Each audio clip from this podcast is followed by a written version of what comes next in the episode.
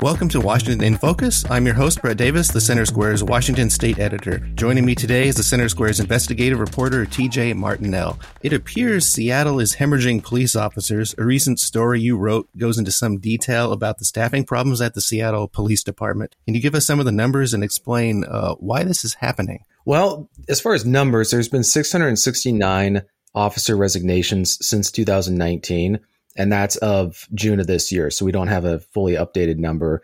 And the most resignations that occurred during those years was in 2020, which, uh, considering all the things that occurred in 2020, is not surprising. Right. It was a very bad year on a number of fronts. yes. The craziest part of this story is when I called up the Seattle Police Officer Guild president and we were talking and he mentioned that they had 875, I believe, officers left. Now, just to, two things. One, if you go to the website, they claim that there's uh, the Seattle city of Seattle's website, they claim that there's 1200. So we're talking almost 400 officers less than what they're claiming.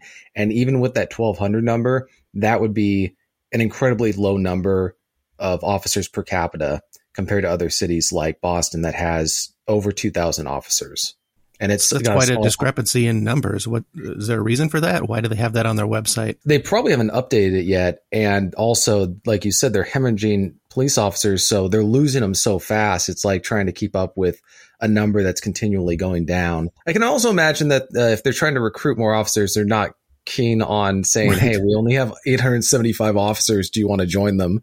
Probably not something they want to publicize. And then, as far as the reasons for it, it depends on who you ask. If you're going to ask the Seattle Police Officers Guild, they're going to say that there's a couple of things. One, in 2012, the Department of Justice took over the Seattle Police Department and started managing it as it voluntarily, you know, with the city of Seattle to deal with uh, some internal issues that they had concluded were occurring, uh, particularly around the use of force.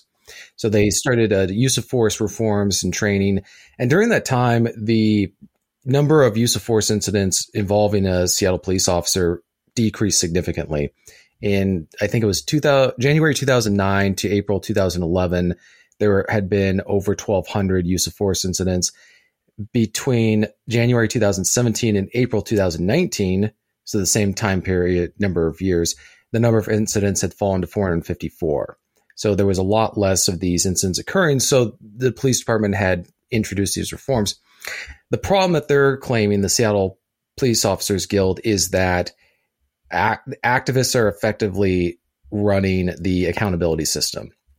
And they're doing so from an ideological viewpoint rather than a a public safety perspective. And so other in 2017 the city of Seattle, the Seattle City Council passed a ordinance reforming or changing the police accountability system and the police officers believe that this is overly burdensome for them and other jurisdictions don't have that.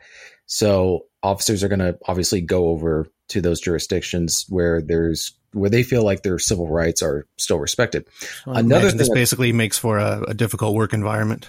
Well, on top of that, they are negotiating their new contract with the city. The Officers Guild is their last contract expired in December of 2020. So, so they're working we, under no contract right now. They're working on an expired contract. Expired so their contract. Okay. their salaries have not increased. Their ben- whatever changes that they would want to make for the to recruit and retain officers. The other thing is that ordinance 2017 one, the Police Officers Guild claims that that violated a union clause. Like it, it changed the terms of the contract between the union and the city and it didn't that wasn't part of the negotiation so that's what they're trying to change in these contract negotiations that are going on right now is they want to see some changes to that accountability system but it's been several years so some officers are just not wanting to wait around I also see here in your story uh, regarding the expired contract, uh, inflation came up. Right. If you're working a 2020 salary in 2023, there's been quite a bit of inflation that's occurred. Cost of living has gone up you know, housing, despite interest rates going up, housing prices are still, you know, they haven't changed significantly. So